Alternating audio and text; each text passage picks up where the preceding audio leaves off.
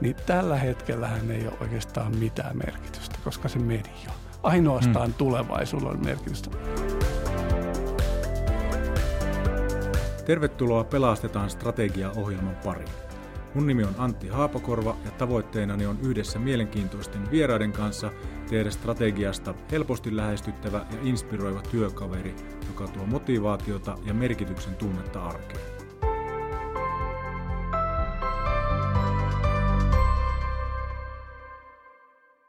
Tässä jaksossa puhutaan radikaalista uudistumisesta ja pohditaan muun muassa sitä, milloin strategia on riittävän radikaali.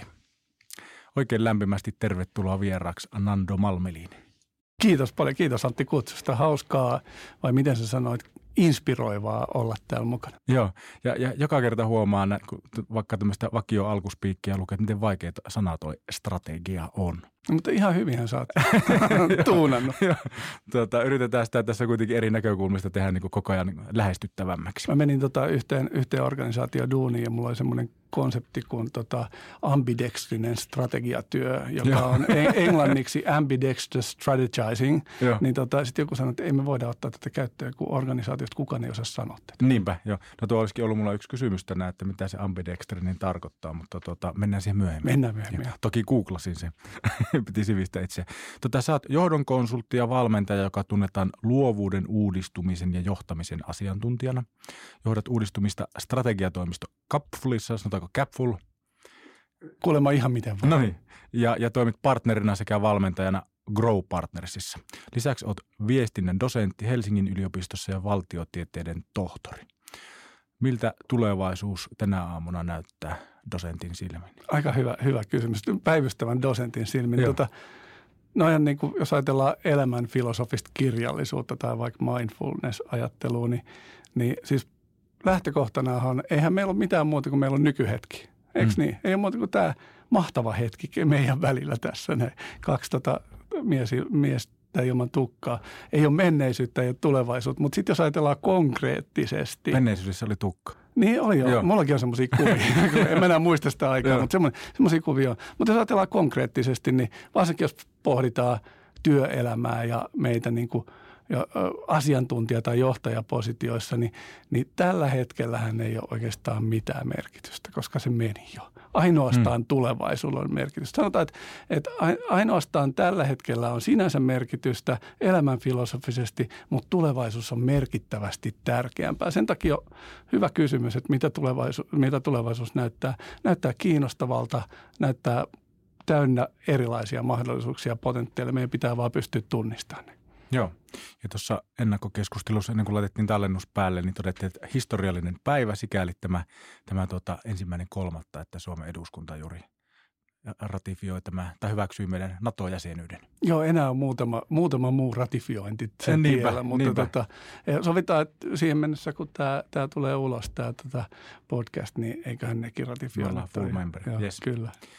Tota, Ajattelin, että otetaan muutama kysymys taustalle liittyen tähän, tähän sun ajatteluun ja radikaalin uudistumisen teemaan ja sitten totta kai yritettäisiin kytkeä sitä ennen kaikkea sinne strategiatyöhön, joka meillä on tässä niin kuin keskeisenä teemana.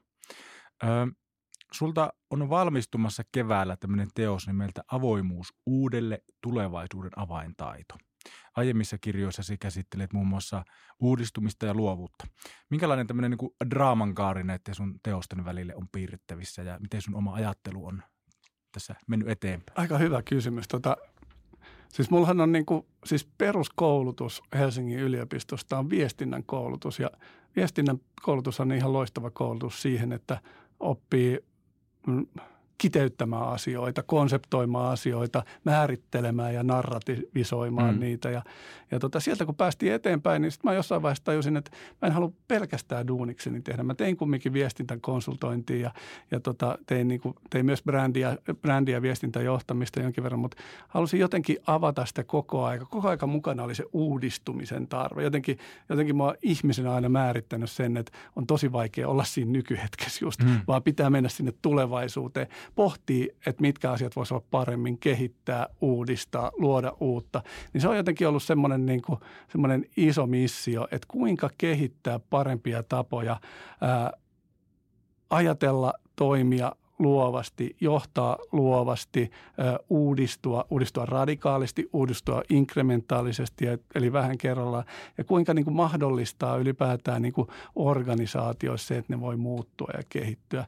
Niin jotenkin mä luulen, että siellä on niin kuin takavireenä on kaikissa näissä mm. niin kuin erilaisissa kirjoissa ja ylipäätään niin kuin tutkimustyössä. Mä paljon tehnyt, niin kuin mä oikeastaan välillä tehnyt niin kuin akateemista duunia, paljon niin kuin tieteellisiä, tieteellisiä tutkimuksia ja artikkeleita, välillä ollut bisneksen puolella oikeastaan niin kuin yrittänyt löytää semmoista sweet spottia, jos mä pystyisin yhdistämään nämä ja, ja tota, ehkä etsin sitä edelleen, mutta aika lähellä ollaan jo, niin tota, jotenkin takavireenä aina ollut se uudistuminen ja tavallaan kuinka ihmisten ajattelumallit mahdollista, voidaan niin kuin laittaa semmoiseen asentoon, että me pystytään olemaan niin luovia, että se mm. meidän luova pääoma, luova potentiaali oikeasti pääsee esille, jotta me pystytään myös niin kuin johtamisen ja duunin kautta auttaa organisaatioita Joo. ja maailmaa uudistuu. Pakko kysyä, kun mulla oli tuossa toisessa tallennuksessa juuri tänään Asta Raami, tota, intuitiotutkija tässä, tässä vieraana ja puhuttiin siitä, että miten intuitio on tämmöinen käy, osin ehkä käyttämätönkin voimavara ja semmoinen meidän superprosessori tuolla pään sisällä, niin miten sä näet intuition merkityksen tämmöisessä uudistumisessa ja uudistamisessa? Tota, saako olla kriittinen? Saa. Ihan mahtavaa. Tota, mulla on ollut, mä oon yrittänyt niin kuin mä oon aika paljon tehnyt tota, nimenomaan viestinnän ja tulkitsemisen ja sensemakingin kanssa duunia, että kuinka ihmisen ajattelumallit nimenomaan mahdollistaa sitä, että me voidaan niin kuin ymmärtää asioita eri näkökulmista ja ymmärtää semmoisiakin asioita, joita me ei välttämättä tiedetä ymmärtävämme. Mm. Ja jotenkin intuitiohan on yksi konsepti, tavallaan rakennelma, jonka kautta voi lähestyä näitä asioita, niin kuin hiljainen tieto organisaatiossa. Näin. Mä en ole koskaan saanut intuition käsitteestä kiinni. Jotenkin musta tuntuu, että intuitiotutkijat – pois lukee varmastikin asta, niin myös jää pyörittää jotenkin silleen vähän niin kuin sen intuition ympärille, että siitä on hirveän vaikea ottaa kiinni, että mitä se intuitio tarkoittaa meille, miten se eroaa muista kognitiivisista tai alitajuisista prosesseista, joita meidän ajattelumaailmassa on. Ja musta tuntuu, että se ei koskaan tule valmiiksi. Että, että kuinka sitten intuitiosta, okei, että nyt Antti, että otetaanpa sun intuitiosta kiinni. Miten sä pystyt sen erottaa, kategorisoimaan sen rationaalisemmista mm, kognitiivisista mm. prosesseista, ylipäätään niin kuin ajattelun erilaisista syvyyksistä, niin se on jäänyt mulle aina hyvin epämääräiseksi. Ja sen takia mä oon tehnyt semmoisen kategorisen päätöksen, että mä en puhu intuitiosta, mutta nythän mä just puhun. Joo, ja sitten mun on pakko heittää tässä nyt sitten kuuntelutipsi, että siellä on semmoinen jakso, missä tähän aiheeseen pureudut. Kaikki intuitiosta ymmärrettävässä muodossa 45 minuutissa. Kyllä. Ihan mahtavaa. Hei, mä suosittelen kaikille. Käykää kuuntelematta Antin ja Astan tota podcastin kuuntelemassa, jos haluatte tietää, mitä intuitio on. Mahtavaa, kiitos. Tota, ehkä jos mennään tuohon, takaisin tuohon sun kirjaan tähän avoimuus uudelleen, mm. niin ehkä tiiserinä voidaan kertoa se, että että tota, sä pohdiskelet siinä muun muassa sitä, minkälaisia osaamisia ja organisatorisia kyvykkyyksiä tarvitaan tilanteessa, jossa oikeastaan se arjen happi kuluu niihin tulipaloihin, mutta edelleenkin mm. pitäisi olla koko ajan uudelle avoin. Niin tota, miten sitten avoimuudesta tehdään tällainen tulevaisuuden avaintaito? Joo, äärimmäisen hyvä kysymys. Silloin aloin miettiä, tota, siis avoimuushan on kaiken luovan työn, uudistumisen, muutoksen taustalla. Koska muutenhan me tehdään niitä asioita, joita me ollaan aikaisemminkin tehty. Mitä vanhemmiksi, kokeneemmiksi, menestyneemmiksi me kehitytään, sen vahvemmin me pidetään kiinni usein niistä – toimintatavoista, niistä käytännöistä, niistä osaamisista, jotka on saattanut meidät sinne asti, jotka on mahdollistanut meille sen menestyksen tai sen tilan, missä me nyt ollaan. Ja silloinhan avain on nimenomaan se, että meidän pitää pystyä avartamaan meidän omaa ajattelua, avaamaan meidän mieltä, olemaan uteliaampia, olemaan ennakkoluulottomampia, olemaan, ajattelemaan itsemme kanssa toisin, kyseenalaistamaan sitä, mitä me, te, mitä me ajatellaan hmm. ja tehdään. Ja sehän on ihan supervaikeet. On niin paljon kivempaa tehdä asioita just niin kuin ennenkin on tehty, eikö niin? Et miksei me, se on paljon mukavampaa, me tiedetään, että se, se toimii, meillä on siinä semmoinen, ollaan kivasti mukavuusalueella. Jos me halutaan sen laatikon ulkopuolelle, niin siellä on epävarmempaa, siellä on riskejä, siellä on epäonnistumisia, niin miten me voidaan käytännössä – ajatella avoimemmin, joka tarkoittaa oikeastaan suoraan sitä, että voidaan ajatella luovemmin ja voidaan hmm. uudistua. Niin sehän on avainjuttu. Usein siitä avoimuudesta puhutaan persoonallisuuspiirteenä, että, että minä olen avoin tai minä olen sosiaalinen tai minä en ole avoin enkä sosiaalinen. Mutta se on mun mielestä jotenkin ehkä vähän semmoista niin kuin kasariajattelua, että ikään kuin se olisi jotenkin fiksattu meihin, Niinpä, joku tietynlainen jo. piirre. Sen takia avoimuutta kannattaa lähestyä nimenomaan jonain niin kuin taitona, osaamisena. Ja just niin kuin sanoit tuossa niin hyvässä introssa, niin organisaatiossa organisaation kyvykkyyteen. Että kuinka me Joo. voidaan yhdessä luoda semmoista kulttuuria ja ilmapiiriä, että me voidaan ajatella avoimemmin, me voidaan vuorovaikuttaa avoimemmin, me voidaan toimia hmm. ennakkoluulottomammin. Hmm. Niin ne on niin kuin avainjuttui, jos me halutaan luoda jotain uutta, jos me halutaan uudistua. Joo. Tämä on minusta kiinnostava tapa ajatella just, että puhutaankin avoimuustaidoista sen, sen hmm. sijaan, että puhutaan avoimuudesta ominaisuutena, niin kuin äsken kuvasit. Tota, sä esittelet tässä kirjassa, tässä tulee niin toinen tiiseri tai edellisen tiiserin syvennys, että niin avoimuustaidot kahdeksassa eri eri niin osa-alueissa. Sillä on no, ensinnäkin jaettu kahtia, että on avoin ajattelu ja sitten avoin toiminta ja sitten molemmissa on neljä tällaista niin keskeistä avoimuustaitoa. Tässä ensimmäisessä, ensimmäisessä osa-alueessa on tulevaisuustaidot, toisin ajattelutaidot, keskittymistaidot, joustavuustaidot. Jos puhutaan tästä avoimen ajattelun kentästä, niin, niin mikä siellä on meille niin kuin vaikeinta? No vaikeinta oikeastaan, niin kuin jos mietitään, ajatellaan niin kuin työelämää ja ihmisten työtä asiantuntijana ja johtajana, niin meidän arkihan on aika lailla jo prefixed. Kun me mm, mennään, mm, mm. aloitetaan viikkoa, niin siellä on kalenterivarauksia lähestulkoon viikko täynnä. Jep. Ja ne kaikki pitää sisältää, sisällään erilaisia agendoja, erilaisia tavoitteita, erilaisia ihmisiä, jotka haluaa meitä tiettyjä asioita. Mm. Meillä on tosi vähän aikaa sille, että me pystyttäisiin ajattelemaan avoimesti, eli funtsimaan asioita ennakkoluulottomasti. Meillä on tosi vähän aikaa sille, että me voitaisiin yhdessä vuorovaikutuksessa kyseenalaistaa esimerkiksi meidän organisaatiossa vallitsevia oletuksia, meidän strategisia lähtökohtia tai sitä, mitä toimintaympäristössä on nyt tapahtunut. Yleensä me vaan pyritään teho, tehostamaan, maksimoimaan, olemaan mahdollisimman tuloksellisia, mm. saavuttamaan tavoitteet mahdollisimman nopeasti, mahdollisimman – suoraan ilman ylimääräisiä häslinkejä, ongelmia, riskejä. Ja tähän johtaa yksinkertaisesti siihen, että, tota, että se viikko, joka alkaa maanantaina kello kahdeksan tai yhdeksän tai monelta kenelläkin alkaa ja päättyy perjantaina kello 17 tai kello 18, kun sä Antti avaat sen barolapullon ja kaadat sen lasin itsellesi, mm. niin tänä aikana meillä on härintuskin tiettyjä niin kuin niin kuin lyhyitä ajanjaksoja, jolloin me ehditään pysähtyä niiden asioiden äärelle, oikeasti pohtia, mihin ne perustuu, onko ne kysymykset, mitä me ollaan ratkaisemassa, onko ne oikeita, onko ne vastaukset tai toimintamallit, mitä me käytetään, onko ne parhaita soveltuvia, koska meillä ei ole aikaa siihen. Sitten jos meillä on pieniä pätkiä, niin meillä ei ole yksinkertaisesti energiaa eikä keskittymiskykyä ottaa niistä niin kuin iloa irti. Sen takia me tarvitaan näitä avoimuustaitoja ja sen takia on nimenomaan tärkeintä, että me pystytään niin kuin, tavallaan niin kuin, ensinnäkin luomaan itsellemme jonkinlaisen niin kuin, oman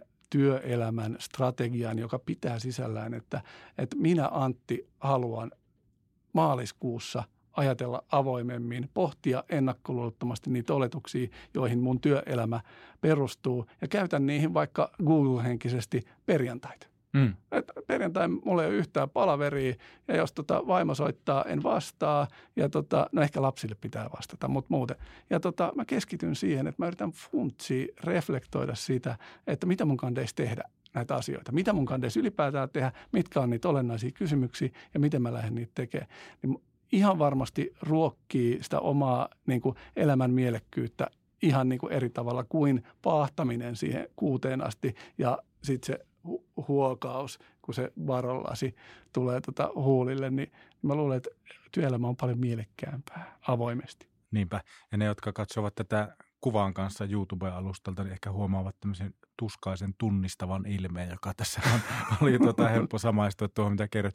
Ja itse asiassa täytyy sanoa, että on tuossa – tämän vuoden syksyä katsellut sillä silmällä, että jos saisi sais tuota perjantait jotenkin raivattua sillä tavalla itse, niin kuin omaksi ajaksi, Joo. niin tuota se parhaimmillaan toisi aika paljon happea ja pystyisi olemaan avoimempi kaikille muullekin kuin sille kiireelle. Ja sitten kun miettii tota, ihmisiä, joiden kognitiivista kapasiteettia alkaa jossain vaiheessa laskea iän myötä vaikkapa, hmm. ei, ei koske meitä, ei mutta vielä monilla, monilla niin tota, se keskittyminen niin kuin multitaskäten asioihin niin, että pystytään tuottamaan jotain oikeasti huippuun, niin mm. se vaikeutuu koko ajan. Ja sen takia pitää yksinkertaisesti, esimerkiksi mä niin kuin rakennan omaa kalenteriin niin, että mä pystyn käyttämään puolipäivisiä, joskus koko päiviä yhteen projektiin koska sitten se asia, asia niin kuin, siihen pystyy keskittyä hmm. ja mulla ainakin, ainakin niin kuin se, että mä pystyn syventyä johonkin, niin se alkaa tuottaa jossain niissä intuition syövereissä, se alkaa tuottaa niitä oikeasti kirkkaita Joo. ajatuksia ja se ei onnistu sillä, että mä teen pieniä pätkiä. Ja tuolla mä olin VTTllä aikaisemmin tota, strategisen muutoksen ja disruptiivisen liiketoiminnan työelämäprofessuureissa. Ja sitten mä tein siellä, niin mulla on jotain hankkeita, semmoisia isompia hankkeita. Mä tein niin, että mä maalasin julkisesta kalenterista koko viikon projektille. Ja tota, se aiheutti kahta eri niin kuin, niin kuin tota, kommentointia. Jotkut oli vähän niin kuin silleen, että onpa hienoa, just noin toi pitäisi tehdä. Sitten jotkut oli vähän silleen, että, että, että sä oot vähän niin kuin turhan kapinallinen, että sä et ole varmaan ihan tässä niin kuin kulttuurissa Ei mukana, koska ei me muut tehdä noin, ei me muut voida tehdä noin. Sehän ei pidä paikkansa. Me voidaan tehdä, jos me halutaan. Esimerkiksi sä voit varata vaikka koko syyskuun, lennät tuonne tota Roomaan ja kirjoitat siellä seuraavan menestysteoksen rauhassa ja yksin. Niin mikään hän ei estä sinua. Niinpä. Pelastetaan strategia Roomasta käsin. Niin, juuri näin. Joo. Tuota, päteekö tuohon sama analogia, tuo oli minusta kiinnostava havainto, mikä nostit esille, että niin kuin vanhemmut, vanhemmiten ja iän karttuessa myöskin niin kuin se kognitiivinen kapasiteetti vähän niin kuin heikkenee. Onko se sama analogia kuin fyysisessä kunnossa, että joka vuosi pitää itse asiassa esimerkiksi liikkua vähän enemmän, jotta edes pysyisi ennallaan? Joo, joo varma, toi on erittäin hyvä, tota, hyvä lähestymistapa. Eikö, eikö tota, lihasmassa – vähene koko mm. aika. Ja jos ei sitä aktiivisesti salilla pidä yllä, niin sitten se tota, todellakin niin kuin siitä hiipuu. Ja sama, että kyllä mä ainakin niin kuin, niin kuin jo, jo vähän, vähän iäkkäämpänä tota, ihmisenä, niin yhä enemmän paikat on kipeitä. Eli yksinkertaisesti ei vaan niin kuin saa niin kuin asioita tehtyä, koska ei pysty tekemään asioita, koska hmm. asia, ei ole mahdollista. Ei ole mahdollista lähteä lenkille. Niin tämä varmaan on analogia, sopii hyvin ajatteluun, että koska, koska meillä on tietyt fixed mindset, niin kuin logiikat, jotka pitää meidät sen laatikon sisällä, niin meidän pitää aktiivisesti harjoittaa muuttaa erilaisia niin kuin asioita, jotta me pystytään rikkoa niitä rajoja. Samahan se pätee, jos ei, me, jos ei me tehdä asioita kropallamme, niin se alkaa vähitellen riutumaan. Näinpä. Tuota, jos kytketään tätä avoimuuden teemaa strategiatyöhön, mm. niin mikä merkitys sun mielestä avoimuudella tai luovuudella on mm. strategiatyössä? No siis ihan avainmerkitys ja tämähän on semmoinen, mistä pitäisi ehdottomasti keskustella enemmän, että miten ajatellaan strategiatyötä ylipäätään ja mikä on se luovuuden rooli. Siis jos ajatellaan perusluovaa prosessia, että meillä on niin kuin, me lähdetään pisteestä A ja sitten meillä on, meillä on tavoite, joka on joku X. Me ei usein niin kuin aidosti luovassa prosessissa me ei ihan tiedetä, mikä se päät, pää, päätös, päätöpiste on. Ja me ei ihan tiedetä, mikä se lähtökohta on, mikä se kysymys on. Mutta luovan tästä prosessistahan tekee sen, että me ei tiedetä, että mikä prosessi johtaa tänne päätepisteeseen. Ja jos, jos taas rutinoitu toim, niin kuin prosessi, me tiedettäisiin, mitä toimintamallia hyödyntämällä me päästään sinne. Mutta luovuus, se luova prosessi pomppii sinne tänne, tulee epäonnistumisia, tulee epävarmuutta, tulee monimerkityksisyyttä, kaikenlaisia tekijöitä, jotka yksinkertaisesti estää sitä suoraa maaliin pääsemistä. Niin tähän äärimmäisen hyvin kuvaa strategiaprosessia, mm. varsinkin näin niin kuin näinä vuka-aikoina, jolloin asiat ovat epävakaita, kompleksisia, epävarmoja ja nimenomaan monimerkityksisiä. Että meillä on aika vaikea niin kuin tulkita sitä, että miten tämä toimintaympäristö on muuttumassa. Niin strategiaprosessihan on korostuneen luova ja se Joo. vaatii myös siihen osallistuvilta ihmisiltä juuri sen tyyppistä ennakkoluulottomuutta ja tota valmiutta kohdata uusia asioita, mitä luova prosessi edellyttää. Hmm. Tuota, strategiatyötä te- tehdessä monesti pyritään löytämään vastaus siihen, että no mihin tulevaisuuden kilpailu ja toimintaympäristö me tätä yritystä ollaan valmentamassa. Mm, kyllä. Ja sitten se syntynyt näkemys määrittää myös aika pitkälle sitä, että miten ja missä määrin me halutaan uudistua mm. tai meidän täytyy uudistua. Joo. Millaisia kokemuksia sulla on yritysten halusta ja kyvystä uudistua? No, siis mun mielestä uudistumiskyky nimenomaan organisatorisen, oikeastaan se pätee sekä yksilöön että organisaatioihin. Et yksilöthän sanoo aina, että me halutaan uudistua ja suurin osa organisaatioista puhuu muutoksesta mm. ja kehittymisestä. Mutta onko organisaatioilla kykyä uudistua on se avainkysymys.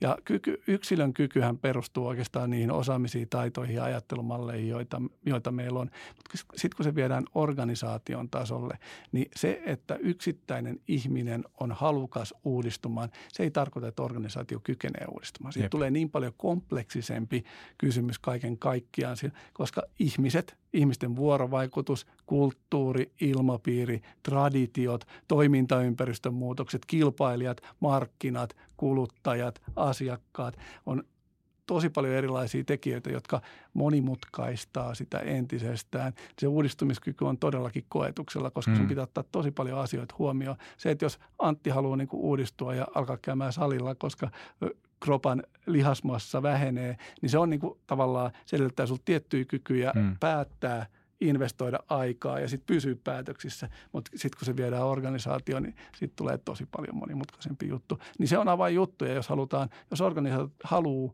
kehittyä ja muuttua, niin nimenomaan pitää kehittää kyvykkyyttä uudistua.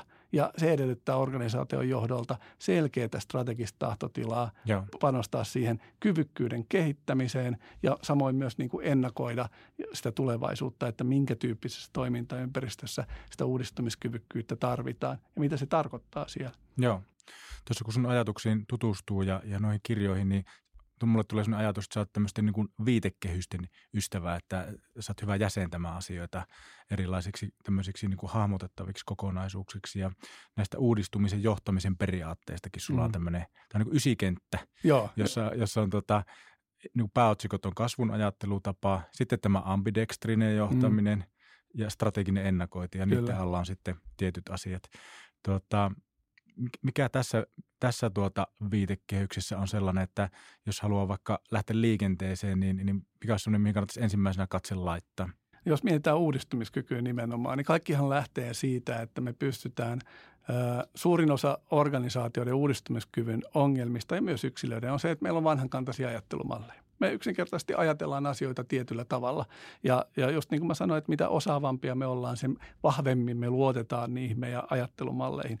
Mutta jos me halutaan uudessa tilanteessa ö, uusia asioita ulos, jos me halutaan olla uudistumiskykyisiä, meidän pitää ensinnäkin niin kuin nimenomaan se kasvun ajattelumalli ottaa käyttöön. Ensinnäkin kyseenalaistaa mm, aktiivisesti mm, sitä omaa ajattelua pohtia sitä, että mitkä meidän oletukset ohjaa meitä, miten ne ohjaa ja mihin lopputuloksiin ne ohjaa. Miten me voidaan kyseenalaistaa ja rikkoa niitä oletuksia tai meidän ajattelumalleja.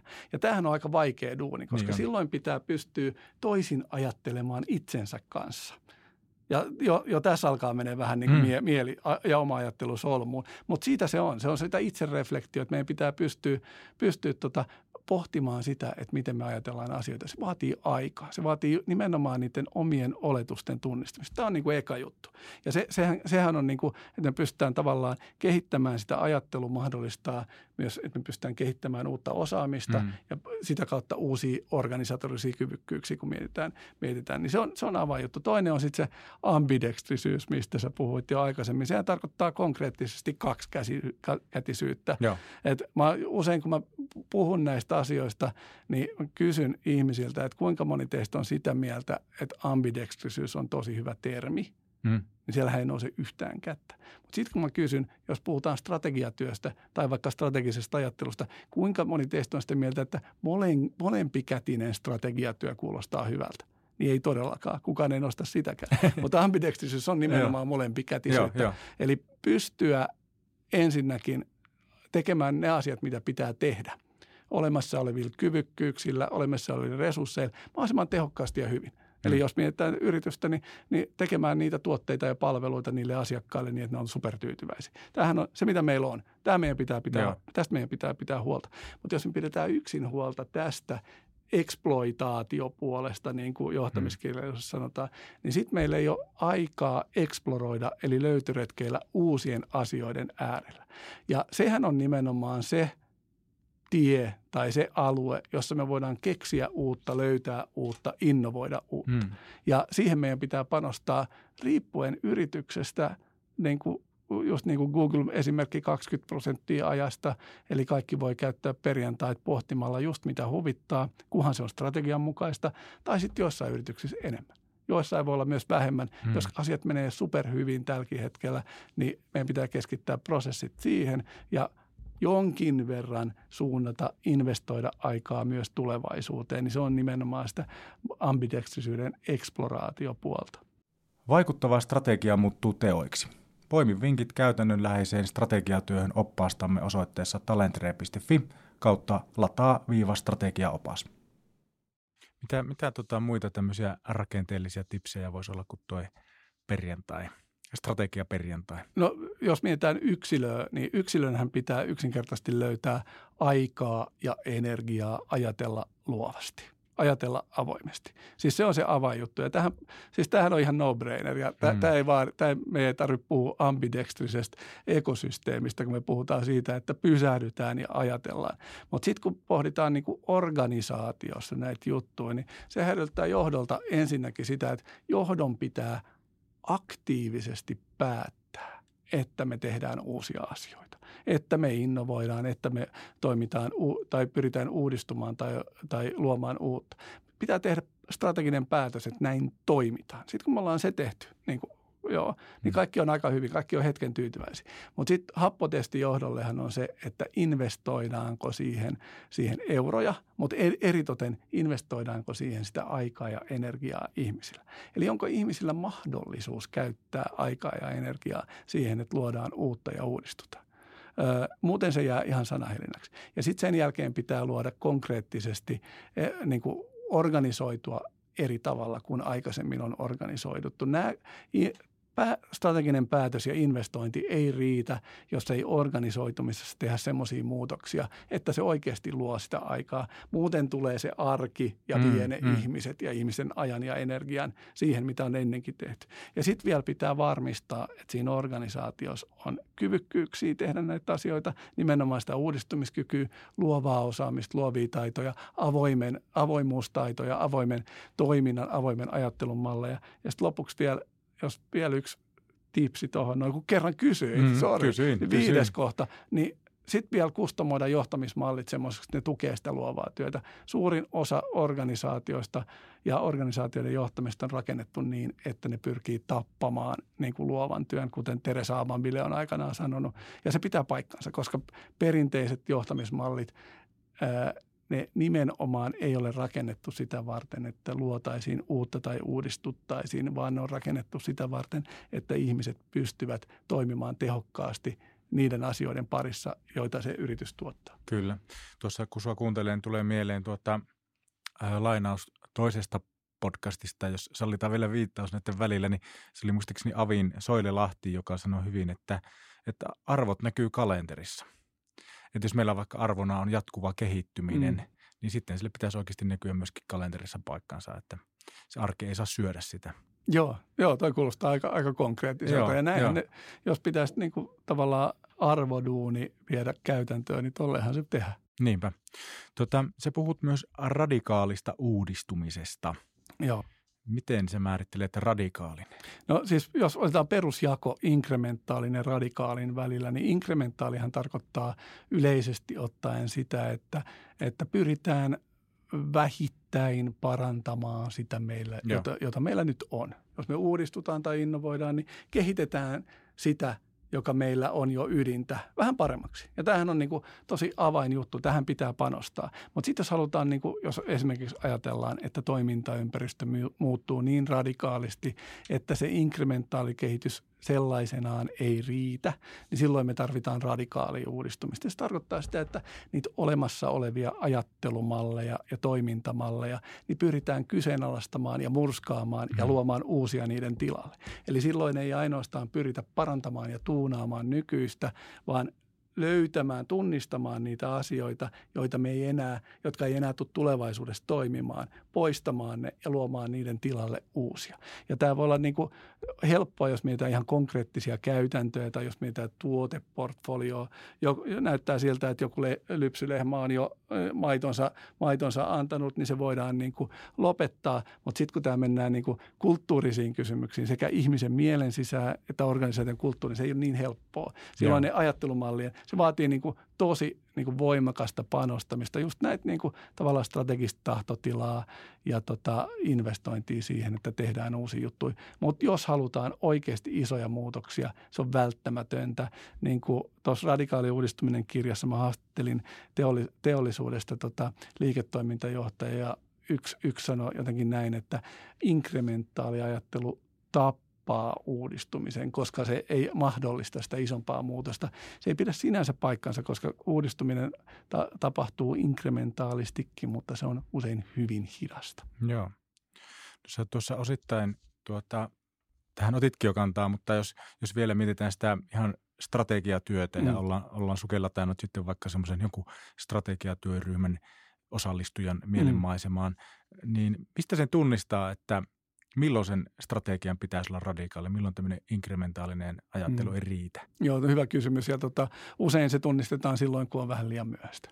niin. Et tota, ja tämähän on se paradoksi. Ja, ja tota, jo, jo Clayton Christensen sanoi, että, että niin kuin aikanaan näissä niin kuin disruptiivisen innovaation teorioissaan, että minkä takia menestyvät yritykset eivät menesty tulevaisuudessa. Usein sen takia, koska ne, niitä ei johdeta väärin tai ne ei toimi väärin, vaan ne, niitä johdetaan ja ne toimivat vanhojen mallien mukaan. Ja ne vanhat mallit ei enää toimi siinä tilanteessa, kun tulee disruptio, jolloin mm. toimintaympäristö tai markkina muuttuu radikaalisti.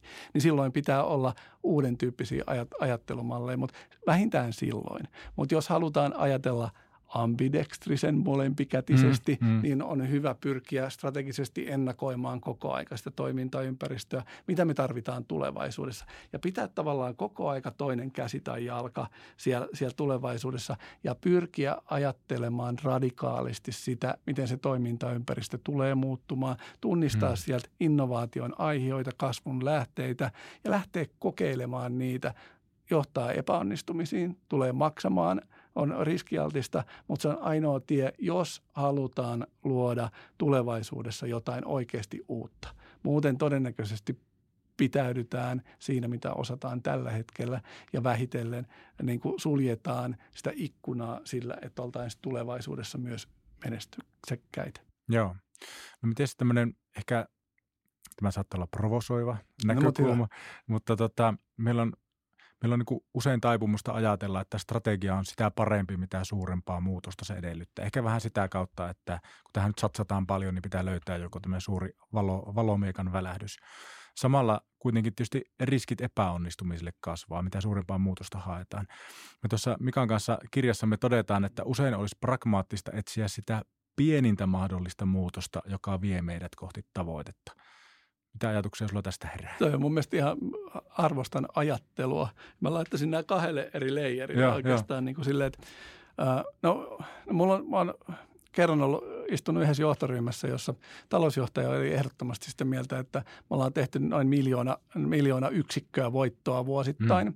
Että nyt laitetaan tavoitteeksi kymmenen, niin ihmiset juoksee. Sitten me yritettiin jutella, että, jo, että ihmiset ei motivoidu siitä euromäärästä, että siinä on nolla perässä. Että, että tämä talousjohtajan perspektiivi ei välttämättä toimi. Eli Eli tavallaan ne radikaalit niin kuin tavoitteet eivät välttämättä johda, jos ei niitä ole funtsittu hyvin. Mutta jos ne funtsitaan hyvin, esimerkiksi niin kuin pohditaan strategista tahtotilaa, joka johtaa johonkin, että me, meidän missio on olla maailmassa tekemässä näitä ja näitä asioita, jotta siitä tulee tämän ja tämän kaltainen. Ja tämä on vir, jo, ajateltu jotenkin, jotenkin niin kuin kunnianhimoisesti ja ennakkoluulottomasti, niin se todennäköisesti, kun se tehdään viestinnällisesti tyylikkäästi, se on jotain, joka motivoi. Mm. Mutta mun mielestä se ei ole pois niiltä, niiltä pieniltä voitoilta, koska ainoastaan pienien voittojen kautta tapahtuu sitä, että ihmiset inspiroituu, ihmiset motivoituu mm. sisäisesti niin kuin tavoittelemaan sitä radikaalisti niin kuin, niin kuin erilaista tulevaisuutta. Eli jos me nyt määritellään, että meillä pitäisi olla tuolla ja seuraavan kerran tsekataan, että missä me ollaan, vasta kun me ollaan siellä,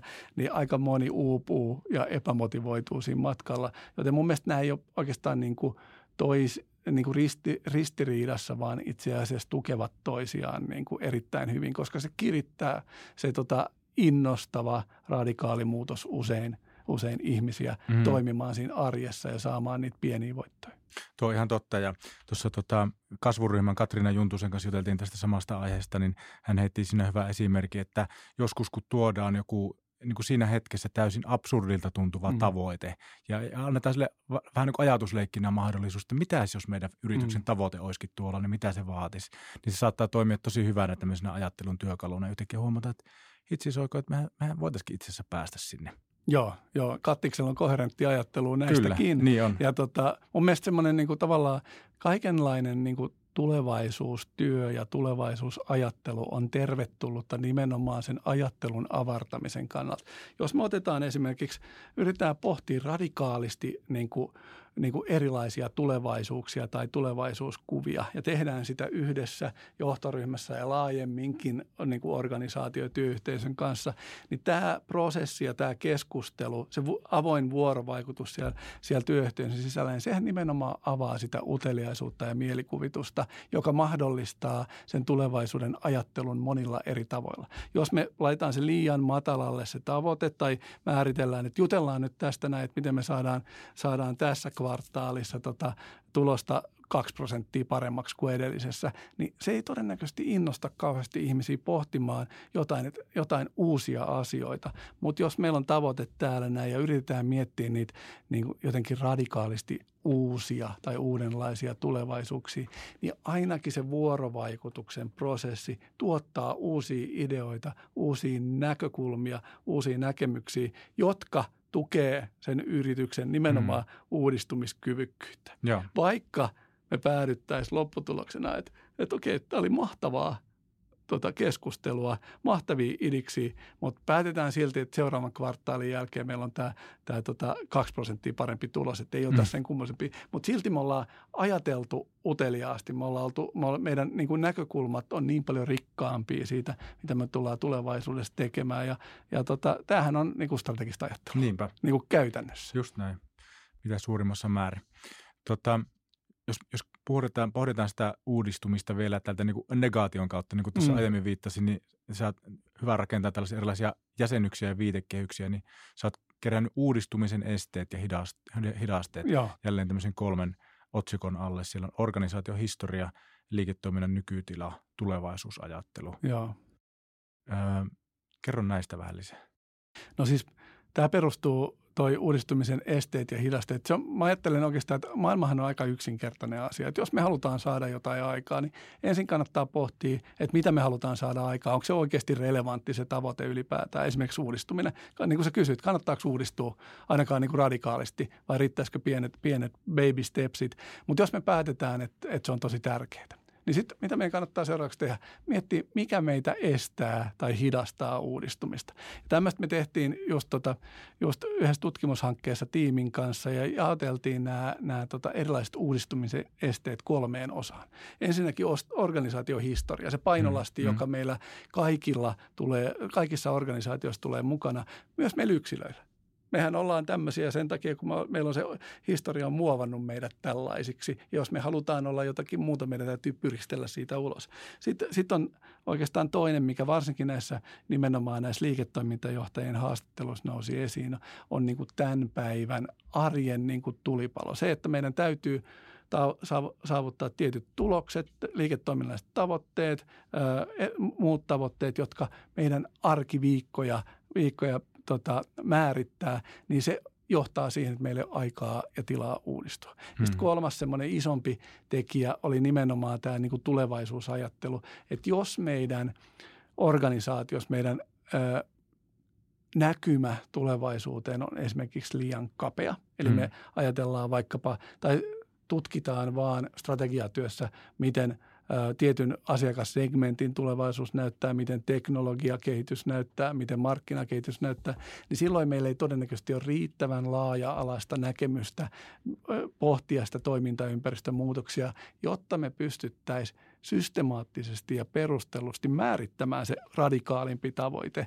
Ja niin kuin joku sanoi tota, näistä liiketoimintajohtajista, että, että usein ennakointitieto on hänelle pöydälle saapuva paperikasa raportti trendeistä, megatrendeistä tai jotain tämän tyyppistä, jolla ei ole minkäänlaista liiketoiminnallista relevanssia. Eli sitä ei tule käytetty. Se on nice to know tietoa, kun meidän pitäisi tietää, pitäisi saada siitä jotain oikeasti hyötyä. Sen pitäisi olla arvokasta. Toinen sanoi niin, että, tota, että systemaattinen ennakointi on semmoista, että meillä ei ole siihen varaa. Se on luksusta, johon meillä ei mm. ole varaa. Mä ymmärtäisin tämän hyvin, jos oltaisiin jossain Savon perukoilla, jossain pienessä nakkikiskassa ja omistaja sanoi, että meillä ei ole varaa oikein nyt miettiä näitä mm. kuluttajien tottumusten muutoksia, koska ne on aina syönyt näitä hodareita, mutta tä, tässä tapauksessa oltiin yhden Suomen suurimman yrityksen tota, divisioonan johtajan kanssa puheella. Mutta se kertoo vain siitä, että just tätä niin kuin kolmantena tämä uudistumisten esteet, niin se on merkittävänä se, että ei panosteta investoida siihen tulevaisuusajatteluun. Siihen keskitytään riittävästi. Niin nämä kolme oikeastaan, just se historia, se tämän päivän paine ja sitten se tota, tulevaisuuden, tulevaisuusajattelun kapeus, niin nämä on semmoisia, jotka merkittävästi oikeastaan kaikenlaisissa organisaatioissa estää ja hidastaa uudistumista. Mä oon käynyt puhumassa näistä varmaan niin kuin sadassa organisaatiossa ja yhdessäkään ei ole noussut, että nämä ei oikein pidä meillä paikkaa. Joo, joo, joo, kyllä. Tota, kiihdytetään loppusuoralle. Mulla on vielä pari, pari kysymystä. Toinen liittyy tuohon tekoälyyn kun puhutaan radikaalista uudistumisesta, Joo. niin sitä äkkiä ajattelisi, että, että tekoälyhän on sellainen niin oiva, oiva kaveri. Mutta mm. sitten toisaalta huomasin tuossa pohtivani, että tekoäly kuitenkin, sen tavallaan se äly lainausmerkeissä perustuu jo tiedettyyn ja jo kirjoitettuun. Mm. Ja radikaalissa uudistumisessa haetaan tietysti jotain aivan, aivan uusia Joo. innovatiivisia ajatuksia. Miten sä näet tämän, tämän liiton, että kuinka, kuinka tekoälyä voisi hyödyntää, tai voiko sitä? No tämä on mun mielestä tosi hyvä kysymys, jota tietenkin jos mietitään vaikka, vaikka chat GBT, niin mm. ei, ei me vielä tiedetä. Tämä ollaan vasta niin kuin hyvin niin kuin alkuvaiheessa, mutta, mutta jos me tällä hetkellä ajatellaan, niin mehän pystytään tekemään strategiaduunia ihan hyvin, hyvin sen perusteella, että syötetään sinne riittävästi oikeita kysymyksiä. Se tuottaa meille – kun me ollaan määritelty niin kuin yrityksen tota, toimiala ja markkinat ja haasteet. Se tuottaa meille jonkinlaisen strategia niin kuin viitekehyksen, kyllä, eikö niin? Kyllä. Ja me voidaan ihan, se on ihan yhtä hyvä kuin suurin osa yritysten huonoista strategioista. Se ei ole ainakaan sen huonompi. Hmm. Mutta voiko se erilaistaa, voiko se tuottaa jotain uutta, niin käytännössä katsoen ei koska sehän, niin kuin, sehän perustuu siihen tietoon, joka ihmiskunnassa on tällä hetkellä. Se tuottaa parhaan mahdollisen arvauksen tietyillä tota, disclaimereillä siitä, mitä niitä geneerinen mm. vastaus tähän kysymykseen saattaisi olla. Mutta kannattaako sitä käyttää lähtökohtana, kannattaako sitä käyttää tavallaan ikään kuin sinä äh, niin kuin lähtölaukauksen sille, että näin tämä ajateltaisiin, jos me ajateltaisiin hyvin geneerisesti, niin totta kai kannattaa. Sitä duunia on turha tehdä itse. Ja sen takia niin kuin näinä aikoina, jos mietitään oikeastaan kaikenlaista uutta, uuden luomista ja myös strategiatyötä, niin tulee korostumaan se tavallaan sensemaking, mitä me tehdään niin kuin ihmisinä – jolla, mm. jos me halutaan oikeasti niin kuin vaikkapa erilaistua, jos me halutaan oikeasti luoda uutta, jos me halutaan uudistua, meidän se avain on siinä, että miten me siinä tiimissä, joka vaikka sitä strategiatyötä joka päivä jatkuvasti tekee, niin miten me pystytään luomaan niin kuin sen tyyppisiä tulkintoja, jotka on koherentteja nimenomaan meille, meidän toimialalle ja mahdollisesti erilaistaa meitä jollain ennakkoluulottomalla ja rohkealla tavalla meidän kilpailijoista. Eli me ymmärretään jotain jotakin ja uskalletaan ottaa riskejä, uskalletaan epäonnistua, niin se on ehkä se avainjuttu. Ja, mutta totta kai suuri osa organisaatioista ja yrityksistä, niin kuin, mä en tiedä, että samaa mieltä, mä oletan, että sä oot samaa mieltä, että suurin osa suomalaisista yritysten strategiatyöstä on edelleen turhan konventionaalista ja, ja tota, jotenkin semmoista riskejä kaihtavaa, mutta tota, tämä työ nimenomaan se niin kuin tulkintatyö ja niin kuin rohkeiden näkemy- ja ennakkoluulottomien näkemysten luominen strategiatyössä, niin se on se avain, jolla pystytään tekemään jotain mahtavaa. Joo, kyllä mä oon tuosta ihan samaa mieltä ja jos miettii sitä tekoälyn hyödyntämistä strategiatyössä, niin se on ensinnäkin erittäin totta, mitä sanot, että on ehkä vaikea ajatella, ainakaan nyt vielä tällä, mm. niin kuin tällä hetkellä, Joo. että sieltä kovin erilaistavaa strategiaa löytyisi. Ja toinen on sitten se tavallaan se kollektiivinen ymmärrys ja kollektiivinen oppimismatka, mikä mm. siinä jää sitten tekemättä versus se, että koko porukalla mietitään näitä asioita. Ja vaikka me päädyttäisikin samoihin lopputulemiin, kun se tekoäly päätyy, niin silti Joo. meillä luultavasti on paremmat mahikset lähteä sitten niin elämään todeksi sitä strategiaa. Joo, joo, ja toihan on just näin. Ja, ja periaatteessahan, jos tehdään niin kuin, jos meillä on tietyn toimialan yritys X ja siellä on kilpailijoita vaikkapa kymmenen, niin jos me laitetaan sinne tota tekoälyyn, että tee strategiaa tämän toimialan yritykselle, niin sitten me, meillä on ainakin niin kuin, meillä on aavistus siitä, mitä ne muutkin ajattelee lähtökohdallisesti. Ja sehän on lähtökohta sille, että voidaan tehdä jotain radikaalisti kiinnostavaa sen strategiatyön äärellä. Joo. Tota, vielä, vielä kuule viho viimeinen kysymys. Ähm, paljon puhuttu siitä, että pitäisi osata ottaa aikaa sille omalle mm. ajattelulle. Ja sitten kun sitä ottaa sitä aikaa omalle ajattelulle, niin pitäisi sitten jotenkin pystyä vielä haastamaan ja disruptoimaan sitä omaa mm. ajattelua. Esa Saarinen puhuu ajattelun ajattelusta ja taitapa jollain luennolla puhua vieläpä ajattelun ajattelun ajattelusta. Mm.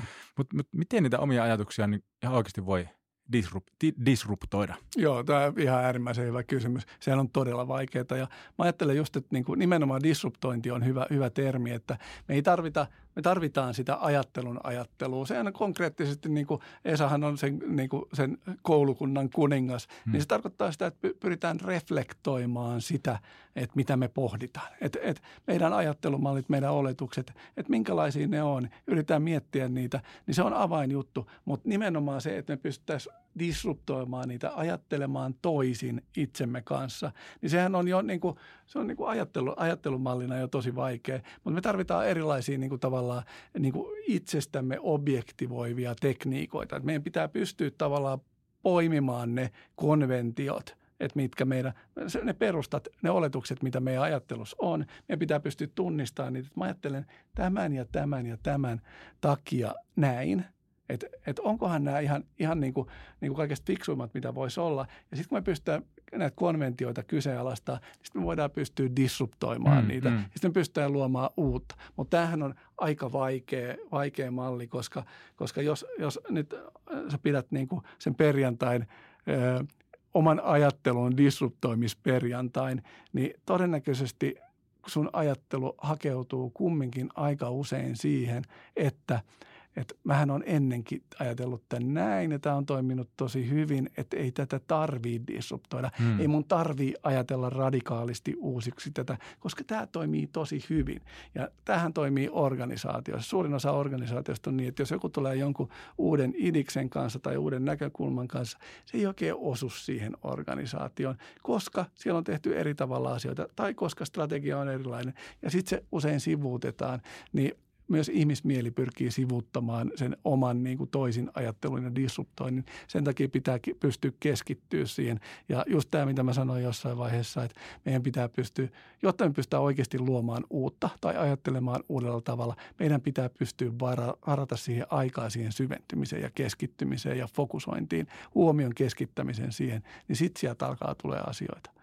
Joo, ja tällä, tällä, on, tällä on myöskin niin kuin laajempi, laajempi merkitys, jos ajattelee sitä, että missä, missä jamassa maailma tänä päivänä on. Mm. Ja kun lähdettiin liikenteeseen sitten, kun sanoit, että vain tulevaisuudella on merkitystä, ja sitten tosiaan katsoo samaan aikaan, että mihin suuntaan tällä hetkellä ollaan kulkemassa, niin kyllähän tämä tilanne vaatii uudenlaista ajattelua. Joo. Ja se, että otetaan sille aikaa, niin sillä voi olla parhaimmillaan myöskin niin kuin hyvin suuri tämmöinen yhteiskunnallinen ekologinen merkitys. Täsmälleen. Yes.